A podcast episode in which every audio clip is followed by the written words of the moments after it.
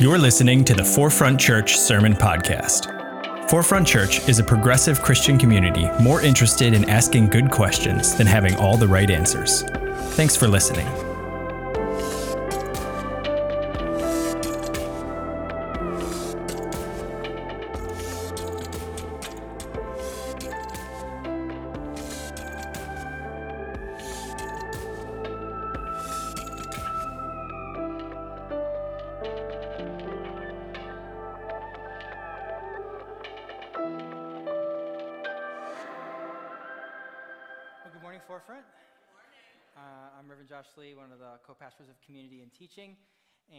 Forgive me, there are no slides this morning. Uh, Pastor Venida got sick, and so I arrived last night back from Austin on my honeymoon and wrote this sermon.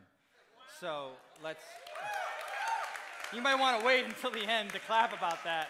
Uh, we'll see how this goes. So may, may the Lord bless, or the Spirit bless, the preparing, the preaching, and the receiving of this word. Amen? Amen. So we're in the second week of our series on prayer.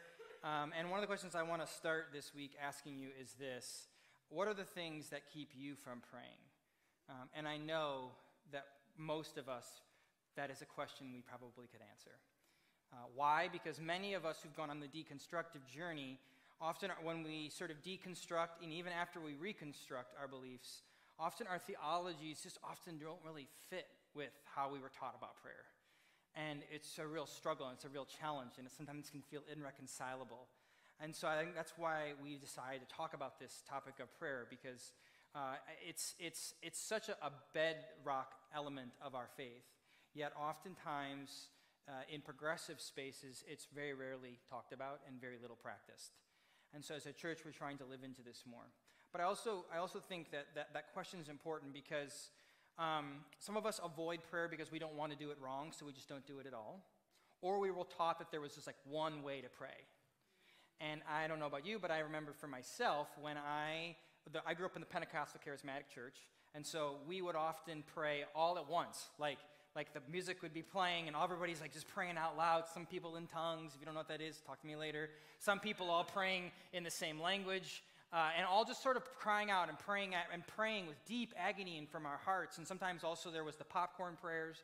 You know, you'd stand in a circle and everybody would pray. It took forever, forever. And then there was the gossip prayers that was like, well, I heard that sister so and so did this or that. We need to be praying for her, you know. And you're like, oh Lord, have mercy. You always have the, you always have the tea to pray for people to spill up here. You know, you have those. And then I remember when I went into the Methodist church, they started praying in a way that I'm like, oh, I kind of like this. They prayed in two different ways. Uh, in the sort of, and this is very simple. This is very common in the mainline Christian traditions. Somebody would in, in church would say, "I need a job," and everyone would say, "Lord, in Your mercy," and the congregation would respond, "Hear our prayers." And or somebody would say, "Oh, I, I, I'm pregnant, and we're just so excited about this," and the pastor would say, "Lord, in our gratitude," and everybody would say, "Hear our prayers." Okay. And I'm like, this goes a lot faster. I'm like, this is nice. But yet there's this sort of moment of rejoicing and excitement, um, and, and, it doesn't have anybody, one person monopolizing a bunch of time or, or gossiping and controlling in that way. I kind of like that. Uh, and then, and then also in the, in the mainline Christian traditions, which again, as we've talked about weeks prior, mainline is often like Episcopalians and Lutherans and Methodists and people who are like historic Christian denominations that have been around for hundreds of years since the break off from the Catholic Church. And in these traditions, sometimes they also have what's often viewed as contemplative prayers, okay? And so sometimes this is chanting, sometimes this is sitting in silence, sometimes um, this looks like praying the same few words over and over again. Uh, contemplative practices. And now, when I first got introduced to these practices, I was like, oh, this is like the devil. like, yoga? What? You know, I, am like, we, we were told we're not allowed to do this in the church. Yoga was of Satan. And they're like, well, this is Christian yoga. I'm like, what? What is Christian yoga? You know, I was so confused. Um, but I, I, decided that, that just, just because I was taught something didn't mean I should close myself off to it. Because I, I got to the point in my life where I even ended up in a space that was doing this because I was open to so many things. And so let's just try it, okay? And so I did. And honestly, it, it was, it, it wasn't my thing, okay? Sitting in silence, not really my thing. Uh, and and I've, I've come to learn and understand that. For me, though, I learned that my practice is music. That is my prayer practice. Like I can just, there's, I'll wake up most mornings like I am this like girl in a dress just dancing through a field just with a certain song in my spirit. Just kind of every morning, that's kind of how I start my day. And sometimes it's secular, uh, but most of the times it's Christian. And, and that's, I know my prayer through the day. And sometimes I'll check in with myself. Why is that song on my heart? Why are the words to that song something that's repeating in me? And if I'm attuned to it, if I sit in the silence enough to actually explore it, I realize that that's a form of prayer, that my soul is speaking to me, my soul is communing with God. Uh, and so prayer can take so many different forms, it can look so many different ways. And, and more than that, talking about the idea of prayer, doing it wrong or not, um, some of us are extroverted and some of us are introverted. So some of us are like, the idea of like praying out loud, we're like, what? You know, we don't even verbally process with our friends or people in our lives, let alone process with God in that way. And so we've been taught that the internal thoughts isn't a prayer. That has to be spoken out loud. Long lies, not true. Okay, sorry. That's just not it. Some people, whether some people pray internally, they never speak a word, and some people pray externally. Some people are really good in that circle when they're just like praying out loud, and you're like, wow, I don't even want to pray now because how am I going to top that? Right? And so you just don't. And I want to tell you this today. I want to just give you this permission. There is no proper way to pray. There is no standard way that everyone is supposed to pray. Prayer is so much more complex and nuanced. But more than that, prayer is a smorgasbord of ways to connect with God. There is a smorgasbord of ways, okay? This is not just one thing on the menu. There are so many ways, depending on your personal makeup of your spirituality, of how you will choose to connect with God. And I don't speak this morning as an expert on prayer. Promise you this. I am simply a pilgrim on the journey trying to figure it out. And so there probably will be things that I say today that maybe I don't even believe in like a year because I'm still wrestling and trying to figure this out. Because prayer is such an incredibly bizarre mystery that both does something on our internally within us and as well as changes the atmosphere and can change our path and our connections with others and can change our emotional state and our mental state. It's, it's this mind-boggling thing. A Gallup poll revealed that Americans will pay will pray this week more than they will exercise, drive a car, have sex, or go to work. It's crazy to think that that many people are praying. Now, again, when, when, when, Gallup poll says prayer, prayer, that was very vague. So many people understand prayer to be many different things and many different expressions. But to think that that many people are wrestling with this. Philip Yancey wrote a fantastic book on prayer. This is the book on prayer that allowed me to pray again. When I deconstructed my faith and was very frustrated with God and couldn't quite put it all back together, I read this book on prayer and it just sort of like fit. I went like, oh, this, this makes sense. I get this. Why, why have I not read this book in all these years? And so, Philip Yancey's book on prayer, I highly encourage you if you're trying to just figure out your, your sort of recalibration of prayer. It's really beautiful. And he says this in the book. He says, When I listened to public prayers in evangelical churches, I heard people telling God what to do, combined with thinly veiled hints on how God should behave or how others should behave. When I listened to prayers in more liberal churches, I heard calls to action, as if prayer was something to just get past so the real work of the kingdom can get done. I think this is true, right? A lot of times in maybe the more conservative, fundamentalist, evangelical spaces, it's like, how can we move God or convince God to do what we want to do, right? And so we've got, got to get more people praying. That just feels really problematic. You think God is sitting up there going, well, if you can just get six more people on that prayer chain, then, I'm go- then I'll just take care of this situation right here. Oh, you only got five? Sorry, you didn't make, meet, meet your quota. You don't get your bonus today. No, God, God, that's not, I, I cannot imagine. Uh, I'm not an expert on this, but, but that I cannot imagine. That I cannot fathom. That I cannot put together. That God is somehow up there in that way trying to reach these quotas. Or that God needs us to convince God to do something. Or that we have the answer or we know the right way. And so, like, if we can just sort of pitch it the right way to God, God will be like, all right, all right, all right. Or like maybe God didn't hear it, but then you go to the Holy Spirit, you know, the, you're kind of playing your parents against each other. Couldn't get God to do it, but maybe you can get the Holy Spirit to do it, right? And so there's this weird element. Uh, sometimes we have a relationship with prayer, but then in the liberal churches, in the more progressive churches, there is often, as I started the sermon, a dismissal of it. Well, the real work is just, just do it. We don't need your thoughts and prayers. We need your action. And what if, what if it's ne- neither extreme? What if it's a nice place in the middle? What if it's all of it? What if it's not neither or, but it's and? Prayer is not this sort of unique thing, though, just to Christianity. I think it's important to think that prayer is something that, is, that, that transcends all cultures. Uh, remote tribes and large empires like the Roman Empire um, they sacrificed animals, they sacrificed, they sacrificed uh, food and grain in order to move the gods so that they could have good health, or they could have food, or they could have rain for their crops, or they could have children or victory in battle. The Aztecs, they even sacrificed humans for these purposes. Modern Muslims, they pray five times a day, and millions in AA and, and, recovery programs, they pray or petition to a higher power for strength because they can't find the strength within themselves, but only outside of themselves in order to overcome. Even atheists in 1950 communism and the rule of Russia under Stalin, this was, this, this was, the, this was a, a high prized value quote from that time. It said, If you meet difficulties in your work, suddenly doubt your abilities, are tired or seeking direction, just think of Stalin and you will find the confidence you need.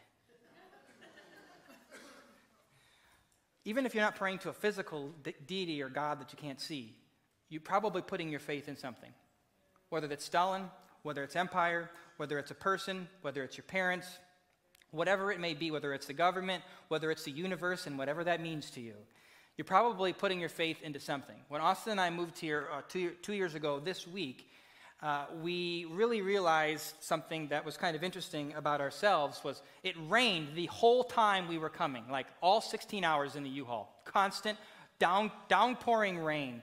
And Austin turned to me, my husband is agnostic, and he said, Do you think this is a sign? I said, You're agnostic. What are you talking about? A sign. He said, Do you think this is a sign we made the wrong choice? And I'm like, no, I don't believe in that garbage like that. No, they, this, it's just raining. And, and, and we're just following the clouds, right? But, but I'm like, it's, it's mind boggling because here he is, someone who's agnostic, who, who's, who's not quite sure what he thinks or believes all about this, but yet he's ascribed to some type of cultural ideals and ideas and beliefs around signs and things of this that maybe should be guiding our paths. Fascinating how we all, it's sort of all sort of in us. What I think is even more fascinating is how in Western American culture, we don't really have a big reason to pray often. What do I mean by that? Prayer throughout history is something that people ran to in desperation because they felt small and tiny and powerless. Because they needed comfort, and there was something outside of themselves that they needed to bring them comfort. But in today's society, we often have things like suicide hotlines and therapists and counselors and support groups. We have the Red Cross Relief. We have food banks and, and stabling housing organizations and science and technology so that farmers don't have to just simply pray for the rain to come, but instead modern technology to ensure that the crops are watered. And we have, when a child is ill, a parent no longer has to pray and just trust that maybe the gods will heal their child, but instead they can actually take them to the doctor and give them modern medicine. Our relationship with prayer has changed dramatically particularly for those who are wealthy and privileged and those who are not uh, in third world countries. It makes no sense to pray, Give this day our daily bread, when the pantry is full, one author says. For nothing is truly asking us to pray that if our pantry is full. So, what's the purpose of prayer? Can we change God's mind or convince God to do something? Is prayer the tool that God uses perhaps to change our mind and our heart? Is prayer to convince God or to convince ourselves to accept the will of God? Is prayer to change God's mind, to move God to action, or to move us to action about the things that we're seeing in the world? Oftentimes, when I hear people pray for something, I'll ask myself, okay, now is that something that I could do? Like, they just lifted up a prayer request. You know, um, they're going to surgery, or they feel really isolated alone, or like their mental health's really bad. Sure, let me pray for that. I'll pray for that that, that's one question. And then my next question right after that is and is there anything I can do to be an answer to that prayer? And I don't think we often make that next step in the journey. Oh, yeah, you know what? I could, I could connect them with some mental health counselors.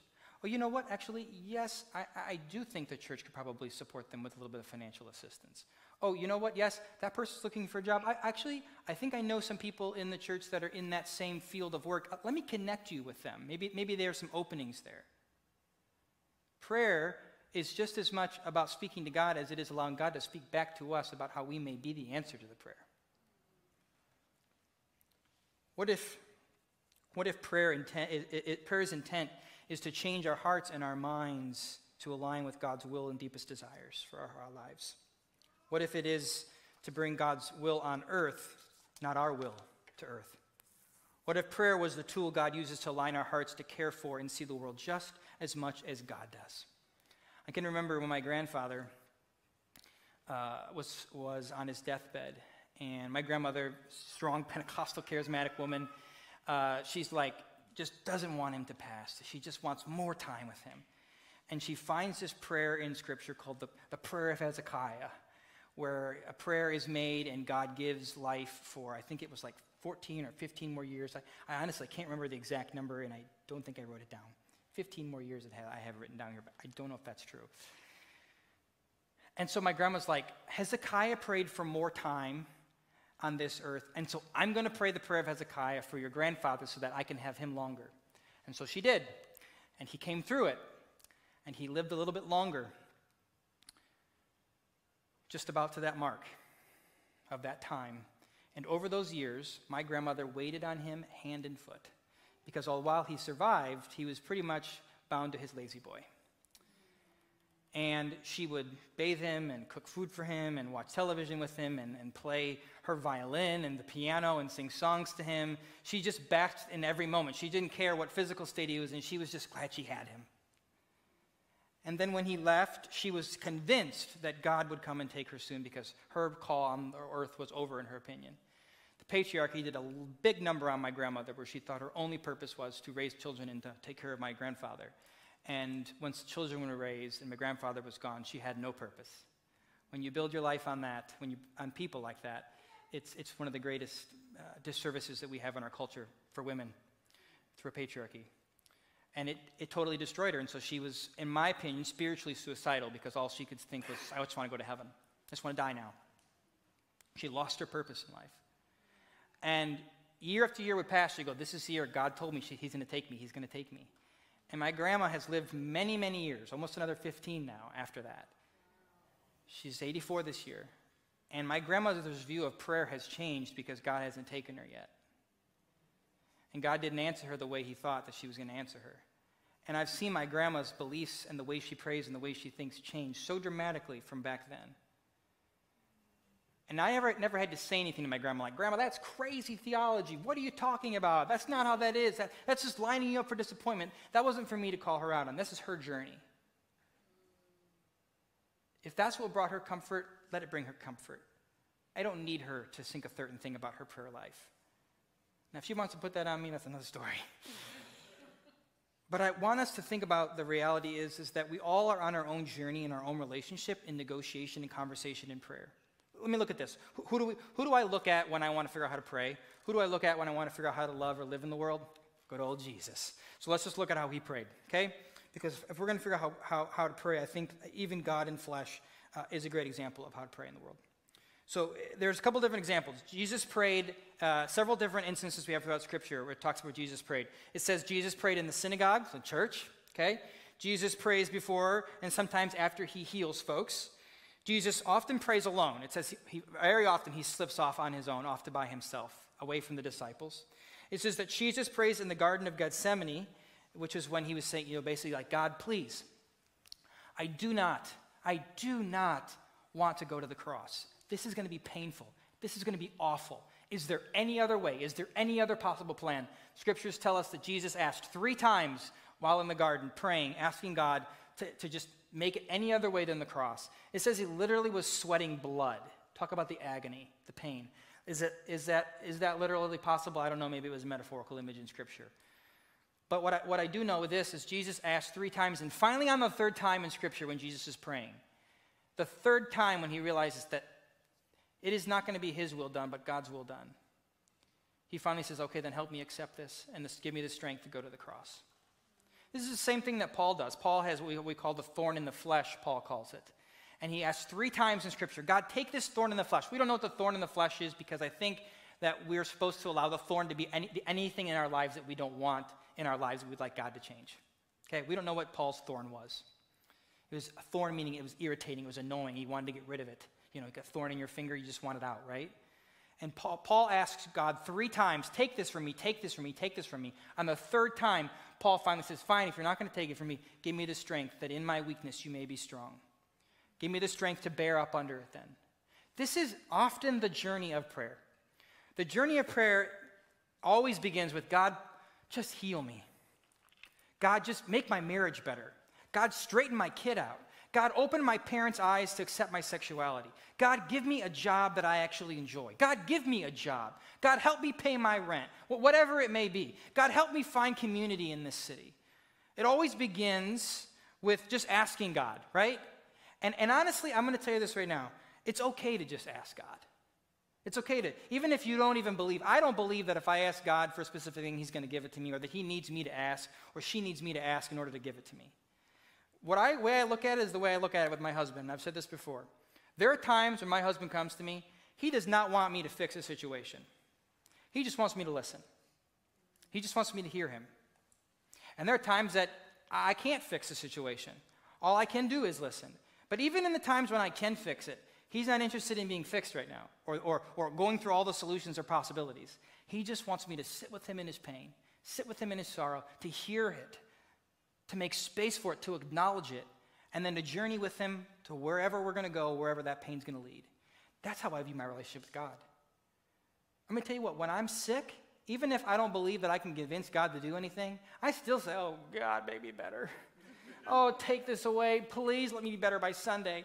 You know, I, I, I, do that, right? And even though I don't believe that, because it's part of the journey, I, I just consider that a form of lamenting. God just hearing my pain, my sorrow. And then after I've done that enough times, I finally do what Jesus and Paul did. I kind of go, okay, God, help me just to bear up under this. Help me just to get through this until we come out on the other side. Give me the strength, give me the people, give me the community to come out of this. This is the journey of prayer. And that journey of wrestling with God, and lamenting with God, and, and expressing the pain and the hurt as Jesus did in the garden, as Paul did with this thorn, as I do when I go through certain challenges, at the end of it, that is the journey of faith. That is the journey that, bo- that draws you both closer to God, closer to the community around you, and closer to change within yourself. Because it takes you on that journey. The biggest journey for me that I took on with that was absolutely, fundamentally, 100% my sexuality. Praying and praying for so many years for God to change my sexuality, God not changing my sexuality, me getting ticked off, me feeling like God wasn't listening, ignoring me, didn't care, I didn't have enough faith, you name it. And then on the other end of it, God finally going, I'm not changing you because there's nothing to change. And me going, oh, wow, it's been a long couple of years for me to hear that. But my heart wasn't ready to hear that. It took me years to pray and to wrestle until I could finally hear, no, no, no, this thing that you're wanting isn't actually, isn't actually what I want and have for you. But that journey formed me. That journey made me. That journey drew me closer to God, closer to myself, and closer to community. And some of that, when I say closer to community, community means it drove me away from certain people and towards other people.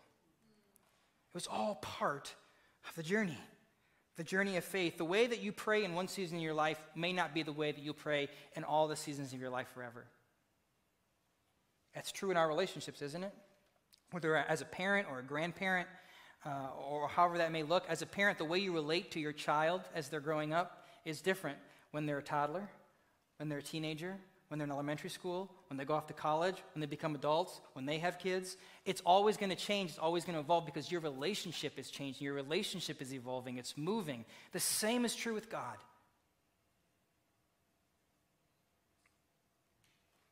And so the journey that we're on the journey of prayer, I think when, when Paul says pray without ceasing, he's saying life is the prayer. The journey is the prayer. The internal wrestling, the external wrestling with God, with self, and with others, till you get to the place where you go, okay, God, I get it now. And when you get that, there'll be something else you won't get. and it's just this constant cycle. I end with this thought here a quote from Loader. He says, I have so many ways to pray but you have so many ways to answer.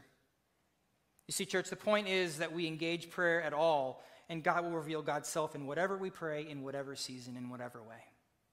No matter what your beliefs about prayer are, what we can unite around, I think, is this that there are a plethora of ways to connect with God. And that no one can tell you how, and no one can tell you what to pray. All they can tell you is just pray. And sometimes that's with words, and sometimes that's not. Sometimes that's in silence, and sometimes that's through song. Sometimes that's through being angry with God and giving God the silent treatment.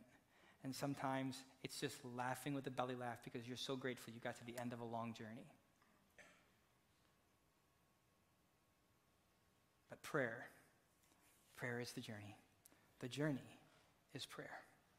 As we come to the communion table today, I invite the worship team. We're going to sing a song called New Wine.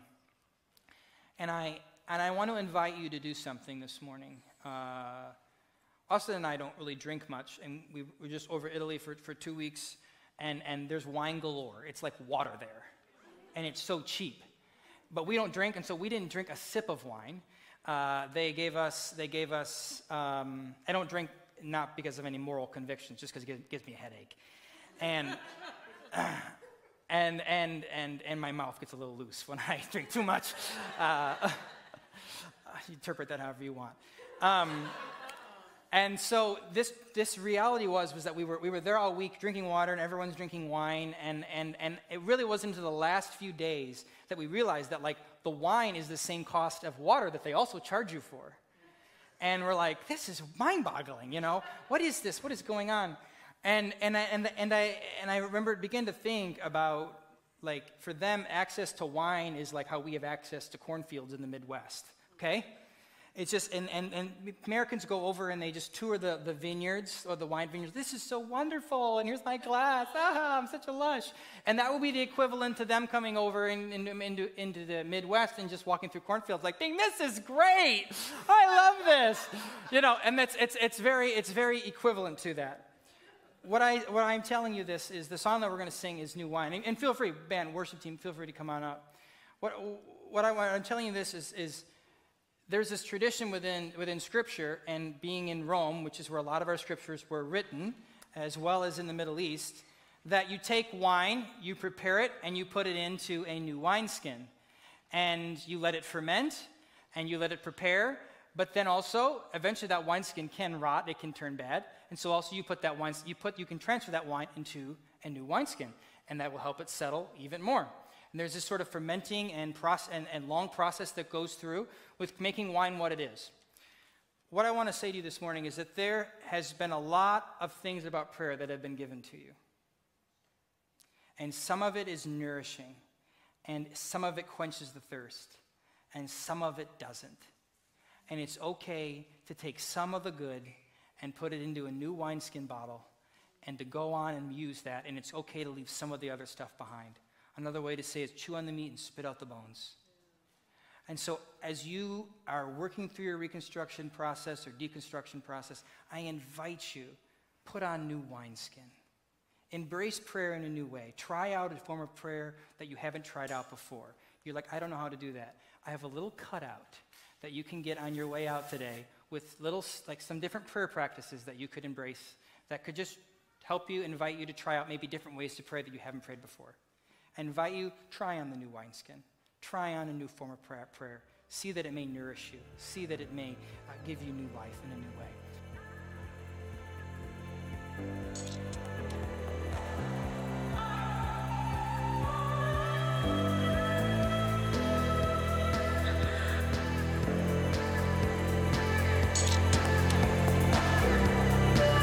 Thanks for listening to the Forefront Sermon Podcast. To learn more about Forefront and how we're ushering in the next 500 years of Christianity, visit forefrontchurch.com.